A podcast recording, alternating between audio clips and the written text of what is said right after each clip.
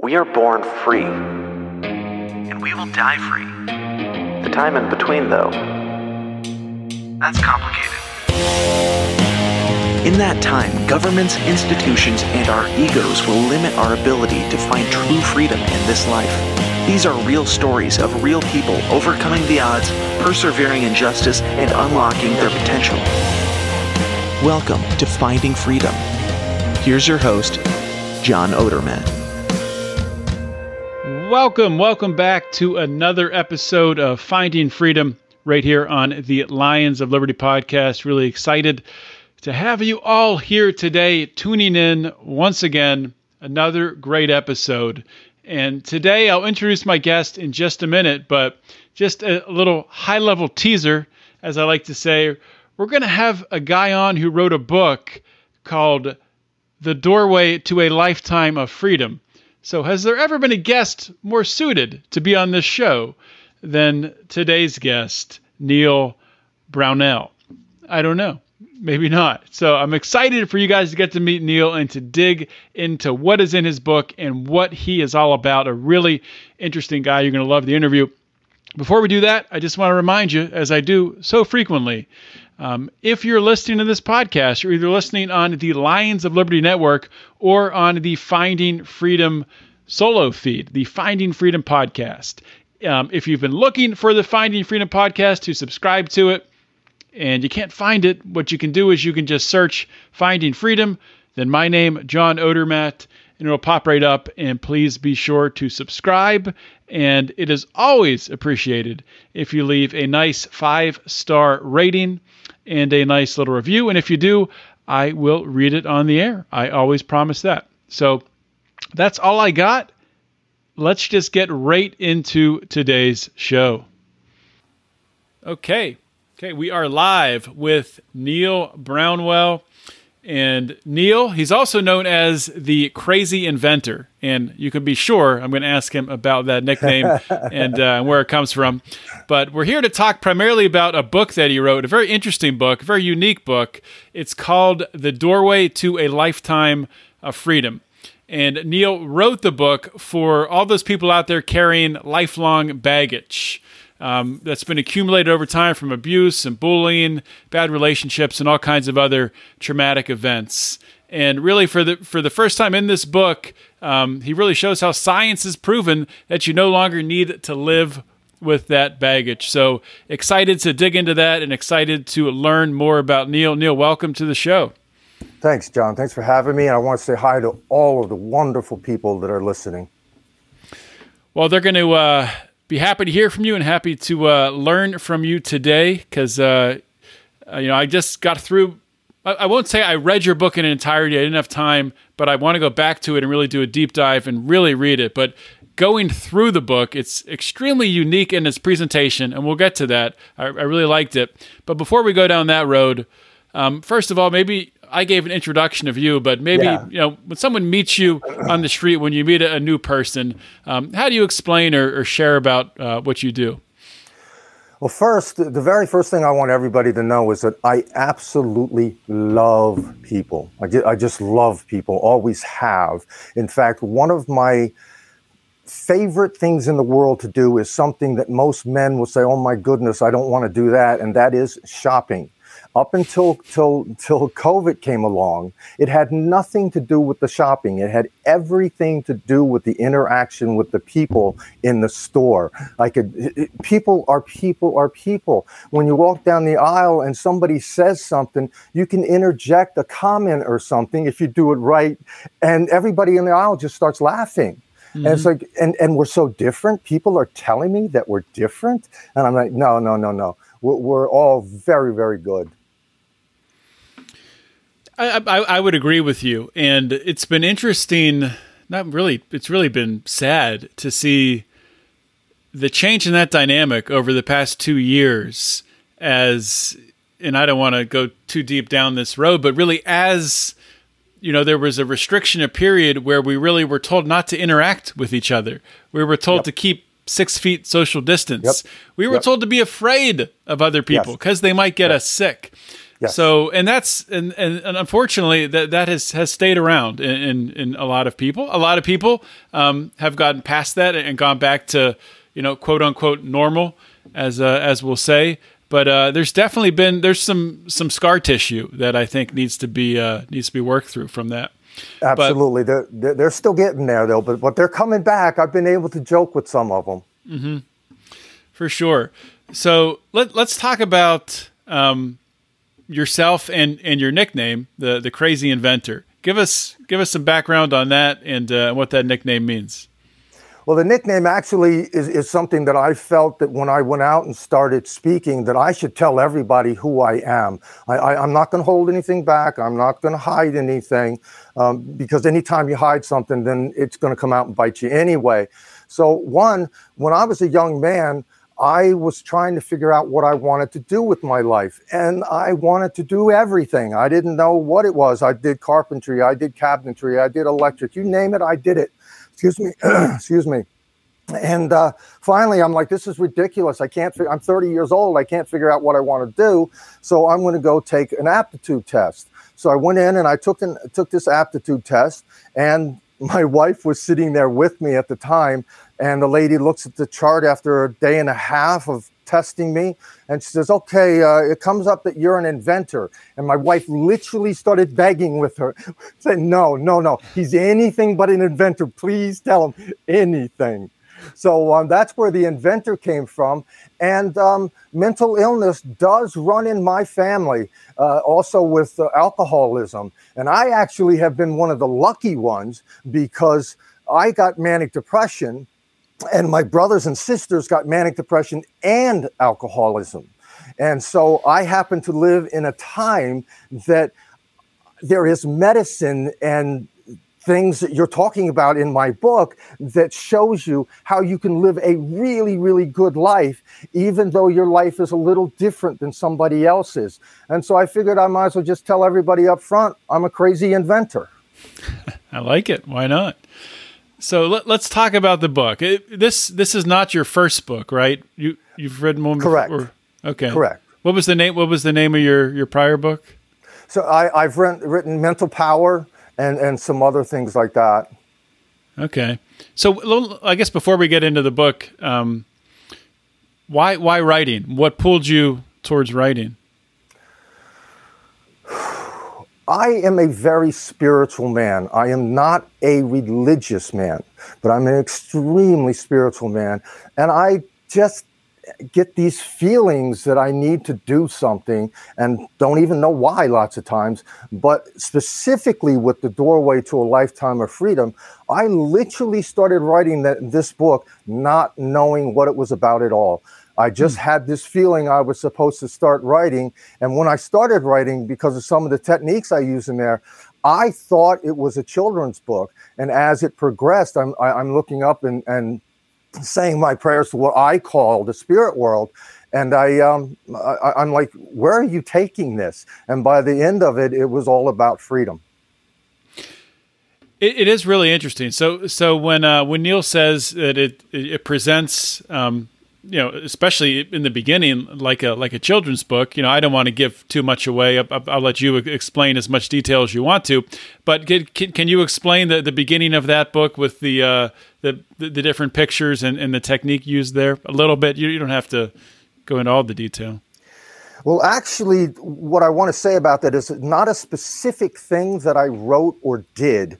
What I what I want to say is that I have studied how the human brain works well, because of my manic depression, I I, mm-hmm. I, was all over the place for so many years, and my poor wife had to live with this very ill man. But she stuck with me because she kept telling me I was trying to get better, and she was going to stick with me as long as I was trying.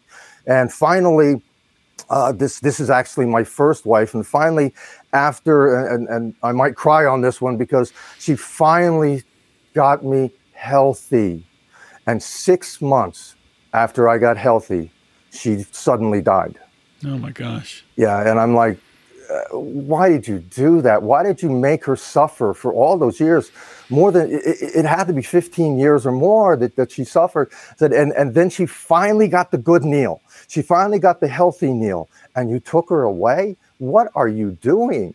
So, um, so anyway, because of that, I have studied the human brain and how the human brain works. And mm-hmm. the fact is, is that once the human brain makes up its mind that this is the way it is, it is almost impossible to get that person to move off of that location unless you go in from what I call the back door you go in and you are actually in the person's head and this sounds terrible but it, it, can be done for evil purposes and that's where i wrote the book because i was very angry that people were using these kind of techniques to hurt people when i said man you can use the same techniques to help people. And so i went in and the very first part is so simple that it's so childlike that the brain can't say wow th- that's not true the brain just automatically goes, yeah, you're right. That is true. It's just common sense. And at that point, the person starts thinking because my message is is that people are good. People are really good.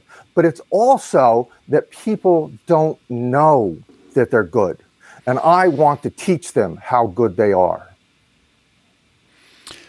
So, so you've, you've talked about this this technique really addressing how we see things. Right. Um, not judging a book by its cover. Um, actually assessing assessing everything around it that's making you perceive it that way. Um, so so wh- where did you learn this, or how did you discover this technique? Well, that that actually goes into where it all started with sure. me.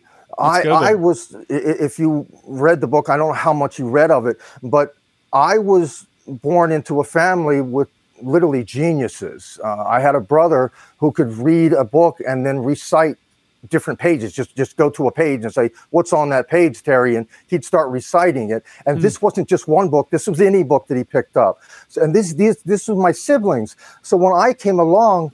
It, it, just was different. I, for some reason, I, I couldn't read, I couldn't do anything.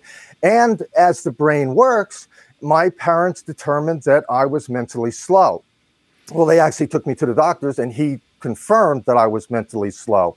And this all starts thinking that, wow, how could he possibly say people are good when these things happen to me? So, but I want to let you know that this is nobody's fault. This, this is just something that has happened over a period of millennium it, has been going on for thousands of years where a parent doesn't have the access to information to change the chain. So mm-hmm. when my parents treated me badly, I was having a very conflicted time because I was feeling that they loved me, that they wanted the best for me and yet they were treating me badly. They, they, they were calling me things like, and I'll use this word once because it's a very offensive word and I don't use it ever, but, um, and that is, they, they called me the little retard. Um, in, in, in, school, they, they, they, called me the same thing. The teachers, equally, I, I, I felt um, were belittling me. Only at the same time, I was feeling that these people weren't bad.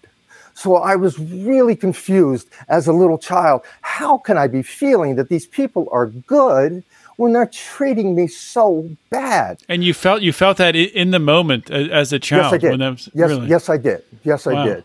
And um, this is just my personality. It doesn't mean that I'm a great person or anything like that. But I never struck out at any of the kids or the teachers or anything because I felt that there was something wrong here. There was something about the picture that I wasn't getting because how could I feel goodness when I saw bad? Well, by the time I was eight years old, they discovered that I was virtually blind and I needed glasses. And the mm. doctor told them that without glasses, you might as well say this young man is blind. So that's the reason I couldn't read. That's the reason I couldn't catch a ball, you know. But once the brain makes up its mind that something is true, unless something comes into the picture that totally changes it, the brain will not listen to it. So when the, when my parents heard that I was blind, well, instead of being a blind normal person or genius or whatever you want to put in there, I was a blind, mentally slow little boy and so that that continued this kind of if you want to call it abuse i really don't call it abuse. I just call it the chain going on. I can tell you some of the things my mother went through that i know of when she was a child my father so on and so forth. So the chain was just going on. It was just coming out differently. And then when i was 11 years old they decided that I was never going to make it in, in normal school. I had already failed two grades. I had already been thrown through two grades that I shouldn't have passed, but they said I was too young. So just send them on. I'm now in fifth grade, and they're like, no, th- th- this little kid is never going to be able to cut it. We're going to send them to a special school. Well, at that special school, I met my first guardian angel, and that was Mrs. Anderson. Mrs. Anderson was my teacher, and she did two extraordinary things and yet un unbelievably simple. And that's what I'm telling you about the simplicity of mm. how you can get into your own head and then you can change all that negative stuff. Anyway, the first thing that she did was she didn't listen to anybody else about who this little boy was. She was going to decide for herself. So she took the time, she observed me, she worked with me, and then decided for herself. The next thing that she did was she told me what her goal was. And my goal today is to help as many people in the entire world know how incredible they are and what they bring to this life is so important. So Mrs. Anderson decided that her goal was to tell me that I was smart. And she got down on her knees and she looked this little boy in the eye and she said, You're smart. But again, remember, my brain won't accept it because it's so different from what I've been taught. Mm-hmm. So I literally looked at her and says, No, I'm stupid. She got this big grin on her face and the most love in anybody's eyes you've ever seen. And she says, Nope, you're smart. And my goal is to prove it to you. Wow. And so she so she went out of her way to give me assignments that I could do. What I didn't know at the time was I was in fifth grade and she was literally giving me first grade assignments. But those first grade assignments I could do. And after every single one, she'd hold the paper up in front of my face and she'd say, See, you're smart. And this proves it. She literally changed my life in five months. For 11 years, I had been taught that I was worthless and believed it. In five months, this woman changed everything. So the two things that came out of that story was one, Mrs. Anderson taught me that all it takes is one person to care about another person to completely change their life forever. The other thing that came out of that story is because I was blessed, and I really do mean I was blessed to be born essentially blind and spend the first eight years of my life getting to know people by sensing their spirit hmm. rather than seeing their physical form or even what they were doing. And this is why I knew these people were good, even though they were doing really bad things. So as I as time went on, it took me a long time. Uh, uh, uh, with my particular aptitude, I want to know everything that there is to know about any particular subject. So it takes me a long time to really learn all this, the, the intricacies of these things.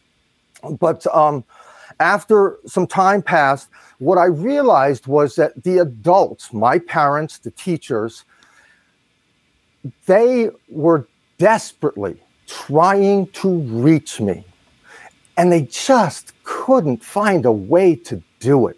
And so they were very, very frustrated. And their frustration came out in anger towards me because they actually loved me so much that they just wanted to help and I can't help this little boy. And mm-hmm. so it came out in that anger. And with the kids, well, kids are just confused. They, they, they don't know who they are. They, they, they want to go up with, with the toughest kid because they don't have to worry about anybody picking on them. And so when all the kids got together and they started picking on me, well, better him get picked on than me. So right. it wasn't that they, that they were just after me necessarily. They were just taking a route that they felt was easier. So neither one neither one of them, not the adults, not the kids, were ever evil in my mind. That's a, that's a well, there's a lot of great points there, um, but the the one you just stated there, really talking about the other kids, that that is so true, and not just kids, it's adults, it's you know from from all ages. Um, people are looking at life through their own eyes, and they're making decisions in their own best interests. Um, that's not to say that there's not evil in the world and there's not bad people in the world who are, are manipulating people and and uh, you know trying to get one over on people. Of course, of course that exists, but hundred percent, I agree with you uh, that most people are good, and you know maybe the circumstances, things that have occurred to them in the past or they're going through in the current moment are influencing uh, the way that they are reacting. Uh, but uh, it's just s- such a great lesson um, that you're teaching people here to really what you were talking about and these experiences that you had early in life.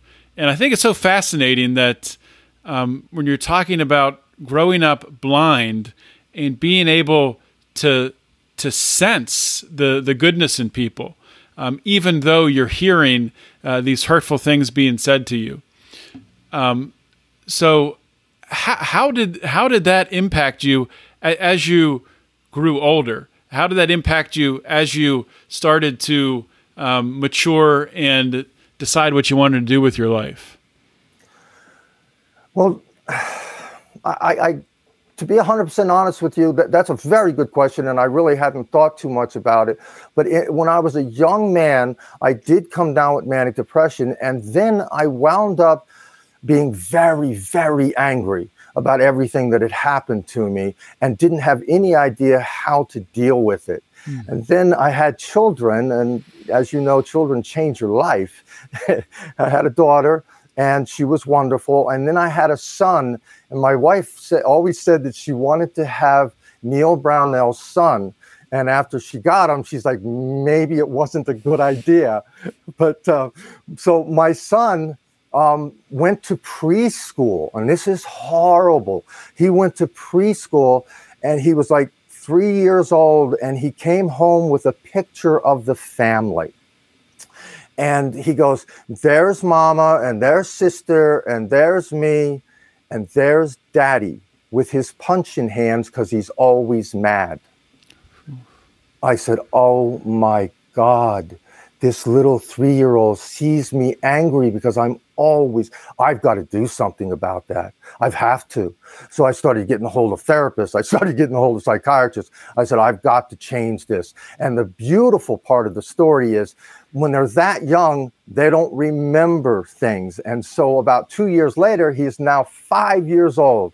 And he brings home a, a picture of the family and he says, Here's my family. He says, There's mama, and there's sister, and there's me, and there's daddy with a big smile on his face because he's always laughing.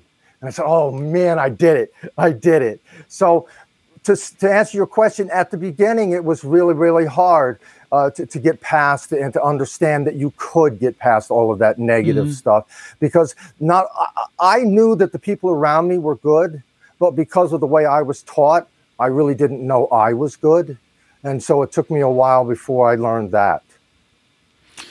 This might seem like a question that's not related, but I'll explain uh, how it is related.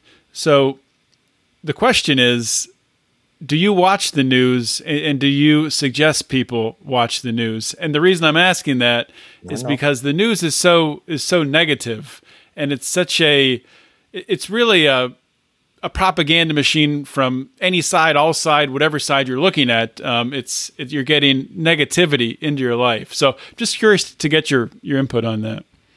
Well, it's very interesting because, like I said, I'm a very spiritual person, and about 20 years ago, the um, the spirit world put me in a position to where I was almost broke, and so I decided I was going to get rid of television. I was going to get rid of everything, and at the time, I thought it was a bad thing, and so I did watch the news from time to time. I listened more to the radio, but as time went on, my radios were terrible, and I, I told my wife, my, my lady Linda here, I said, well our next radio is going to be better because I want to be able to listen to this stuff. And the spirit world decided that the next radio was going to be worse. And then the next radio, where we live in the mountains, and so there's not much uh, you can get here anyway.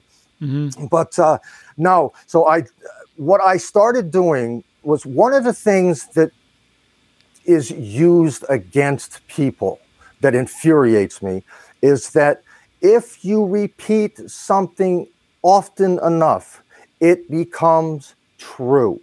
The brain, for some reason, just, I mean, there, there's things that I have heard over and over on the news that I know for a fact is not true. And yet mm-hmm. I find myself once in a while starting to think it. And I'm like, yo, get out of my head. So what I actually do was I, I go to YouTube lots of times.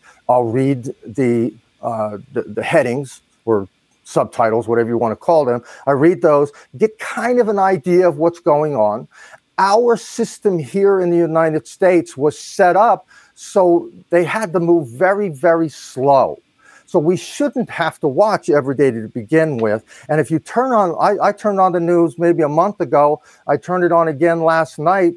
Almost nothing had really changed. They were still talking about the same garbage. And mm-hmm. it's like, okay, so all I need to know is the basics. So that's what I would say to people just watch the basics.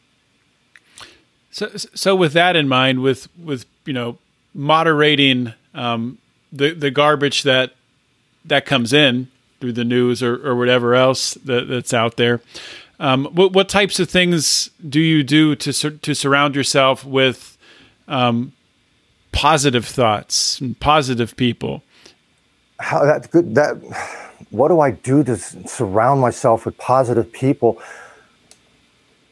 i live in the mountains and there's not a whole lot of people around to begin with and the, the, the friends that i have are literally friends that would die for me and th- those kind of people just don't come along very often mm-hmm. in, in, fact uh, a, a number of years ago i lived about two hours from here and i had a knit group that was just really tight. We, we loved each other and we helped each other. And then one day, uh, one of them said, Well, uh, I'm being transferred. So they moved. Another one moved. Another one moved. Then my wife died. And it's like, you know, so, so when you have such a small knit group of people, it can be a disadvantage too. But I have, I, I just have some great people around me that, that cheer me on.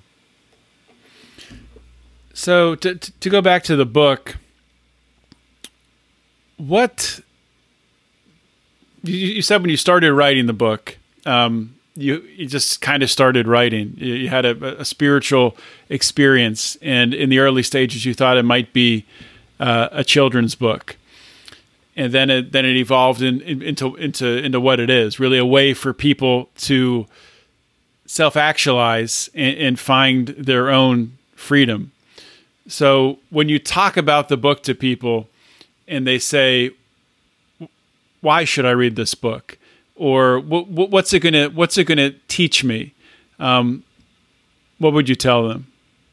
Well, first I tell you tell them that I had preliminary readers that I just asked if you would read read my book and give me some feedback, uh, and they were from all walks of life. They were from uh, all ages from very young up to 90 years old.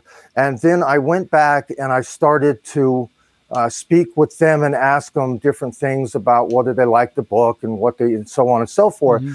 Well, there was a couple of stories that I was just absolutely dumbfounded when they came to me. One of them was a businesswoman who has everything. She's got the cars, the house, that she takes the trips to Europe. She does everything. And so we asked her, and she's in her 60s. And when we went into her office and sat down with her at her desk, she she got the book out and she put it in front of herself. She had tears running down her Hmm. face, and she said, "For the first time in my life, I know I do have value." Wow. And I'm like, Are you, I, I didn't even know what to say. You know, I, I did. How, how, when you touch somebody that deeply, what do you say? And so she took the book and asked her husband to read it.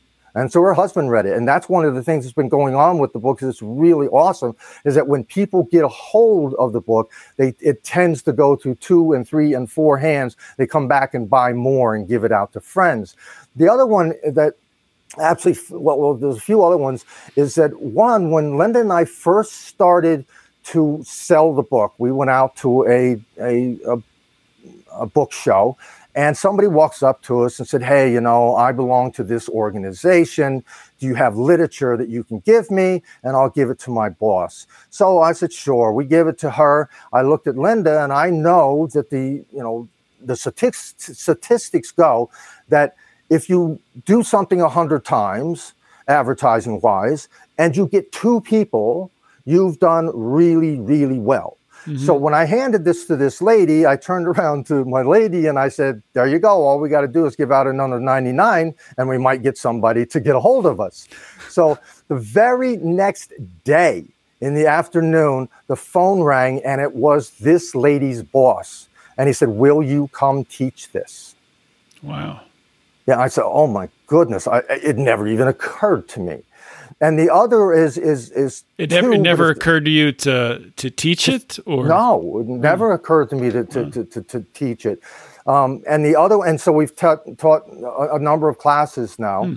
And the other one that just floors me every time, and it's happened several times, is that when we do teach a class to young people, at the end of the class, I have had kids walk up to me and whisper in my ear and say, I am the bully. And after seeing your class, Wow. I know I need to look deeper. You know, that's and bullying has changed with, with, with how kids act from, you know, I'm almost 40 years old from when I was a kid to today's world where I I think bullying's easier than ever with social media and it's it's easier to be a bully. And it's that, that, that sort of that sort of group think um, that you talked about earlier with the kids where you know maybe they're not the one leading the pack, but it's easier for them to align um, with Right. that bully than it is to than it is to stand up. That's that's amazing. Yeah, I, I, I've just floored, and I love it. Oh my God, Linda and I, when we teach a class, we're on cloud nine for about three days. So when when you teach a class, I'm just curious on, on the setup. Are, they you- are, are you going into into schools or are these Yes. online? Well, I guess they're not online virtual because people came, came up to you. So they're they're in person classes. Yes, yes. The very first one we taught was a, a lady called us up and said, "Will you come over and teach this to my class?" And we said, "Oh, sure, no problem." Had no idea what we were going to do at the time, but we said, "Sure, we'll do it." And so um, she tells us that, "All right, I want you to come in and teach fifth, sixth, and seventh graders and their parents for two hours." I said, sure, no problem. Hung up the phone and said, what did I just do? Wow. Yeah, yeah. So when you taught, so fifth, sixth, seventh grade, and parents, I'm assuming in different classes, or maybe it wasn't. Um, did, do you do you tailor the teaching material differently to kids in fifth, sixth, seventh grade than you would to adults? Yes, yes. W- with adults, I want to teach them more of the techniques that I'm using so they can go out and use these techniques to help people. Whereas with the kids, I just want them to see the value in people. Can you share an example of, of a technique? A technique, well, for one, you've got to get people to think without them knowing that they're thinking, for lack of a better way of saying it. And, and this has got nothing to do with the class, but Linda and I quite literally sit here at night and we talked to each other about how we would respond if somebody said something. Hmm. And so we, we said, okay, well, we could do it this way or we could do it this way. And I never knew how valuable this was going to be until Linda and I went to a party where we knew no one. We did not even know the host. Wow. Because Linda, Linda, Linda and I have a part-time house cleaning business and this woman got a hold of us and asked if we would come in clean the house because they had forgotten to get it cleaned and the party's tomorrow so will you come to the party and we're like sure no problem we'll, we'll have fun so when we showed up they were all on the opposite side of the political spectrum and so i my lady asked me, she says, Well, what are you going to do? You don't know anybody here. I said, Well, the first thing I'm going to do is I'm going to go over and get a beer. And so I went over, I went over and I got a beer. And I'm six foot four, and most people are shorter than me, so I can kind of look down into people's conversations. And there was four people there, and they were just beside themselves, screaming and yelling about some of the things that were going on in the news. Mm-hmm. And I just, you know, took a sip of my beer and I looked at them. I said, "Is that true?" And the four people just stopped instantaneously and looked at me. Well, for one, automatically I'm in their head. They're, they're automatically wondering what is going on, right? And I put, put up my hands because you could see they were starting to get a little angry. I put up my hands and said, No, no, no, no, no, no. I do not mean to be confrontational. I said, I am an inventor. I can invent nothing unless I can verify the facts. What I'm asking you is what you just said, is it true? And if it is, where can I go to verify it? And two of the people actually walked away, and two of them stayed. And to make a long story short, by the end of the night, those two people hung out with Linda and I and just had fun the entire night, laughing and joking. Well, I mean that's that's so true. So many people are just regurgitating things they hear and like we've already established and like everyone listening to this knows the news on all sides lies so most yeah. of the time uh, yeah. the news on either side or um, whatever side we're talking about is is not true so another question for you that i've started to ask my guests uh, recently is there anything that I haven't asked you asked you about during this interview, either about the book or about your you know yourself personally, your personal story, um, that I should have asked you, and, and that you'd like uh, like my audience to know about? Well, there's no way that you could have asked this, but I would like to tell this sure. story because the news they scare people, especially young people. And so one day I was with a friend of mine, and his daughter and her boyfriend were together, and they were just scared to death. Says, We are going to get into a nuclear war. North Korea is going to come after us. Oh my God, what's going on? Right. And I, again, I, I use the, the, the technique of putting my hands up to calm people down a lot. And so I, I said, Look, nobody. So let, me, let me pause you there because I just yep. want to. So, so the putting your hands up technique what's the what's the thought process behind behind that? Calm me down because it does. I, I, do it too kind of instinctually yeah. but, but what's yeah. what's behind that? Well if, if you take it all the way back through humanity putting your hands up is showing you have no weapons mm-hmm. and you mean no harm. And so automatically people say okay well he doesn't mean me any harm. Right. So so that's the very first thing that i try to do is to let them know i am not here to to harm you in any way so I put my hands up and I said, look, the next technique that you want to use is you want to identify with them. And so I said, look, there is nobody in this world that wants nuclear war. So I'm right there with you. So now you have that bonding right there. You, you, both mm-hmm. of you have agreed. I said, but can I ask a few questions? That's what inventors do. We ask questions and then we seek out the answers. And they said, sure, go ahead. I said, Do you know how big North Korea is? And they said, No. So, well, one of the techniques that you really should do is you should look this up because on the internet, in two seconds, you can find the answer. But I'll give you the answer right now, but don't take my word for it. said North Korea is about the size of New York State. So I said, now, next question. How, how is their economy? Well, there's people are starving. They don't have an economy. Unfortunately, our brothers and sisters in, in, in Korea are under a regime that they're literally starving to death. Right. So the next question that I wanted was, how big is their military? I said, okay, their military is roughly a million people. It sounds like a lot, but they have no money, so they have no equipment. I said, so let me get this straight.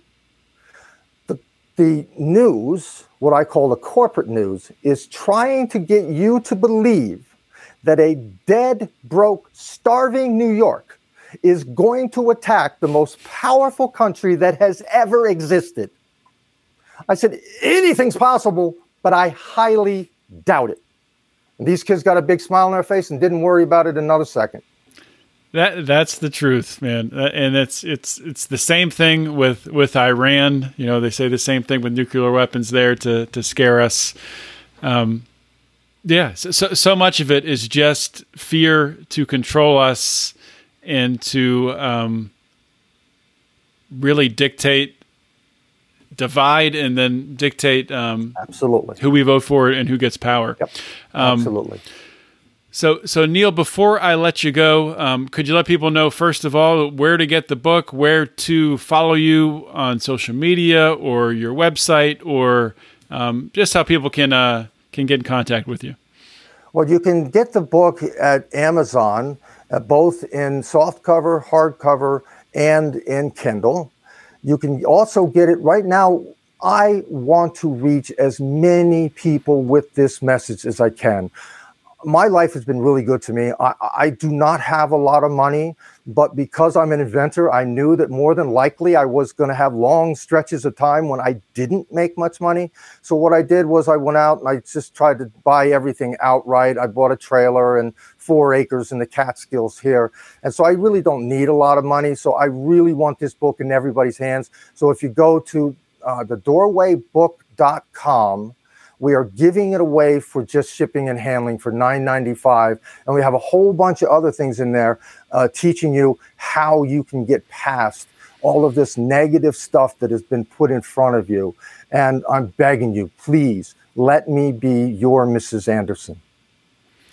Well, that's awesome. And an awesome story, Neil. Thank you for sharing it with us. Thank you for coming on the show and sharing about your book, which I agree with you can make a make a huge impact Neil Brownell, uh, thank you for coming on Finding Freedom.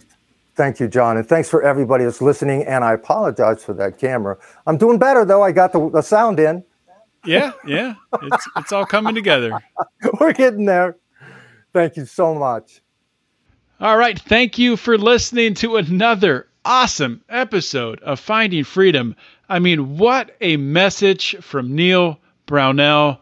Um, to be able to to take his personal story and the the suffering really and the pain and the bullying that he experienced at a young age and to turn that into such a positive where he's using that to help other people to see the good in people in situations and to remove the negativity and the obstructions um, that sometimes make it hard to see um, what someone is really all about. So I want you all to please check out his book, The Doorway to a Lifetime of Freedom.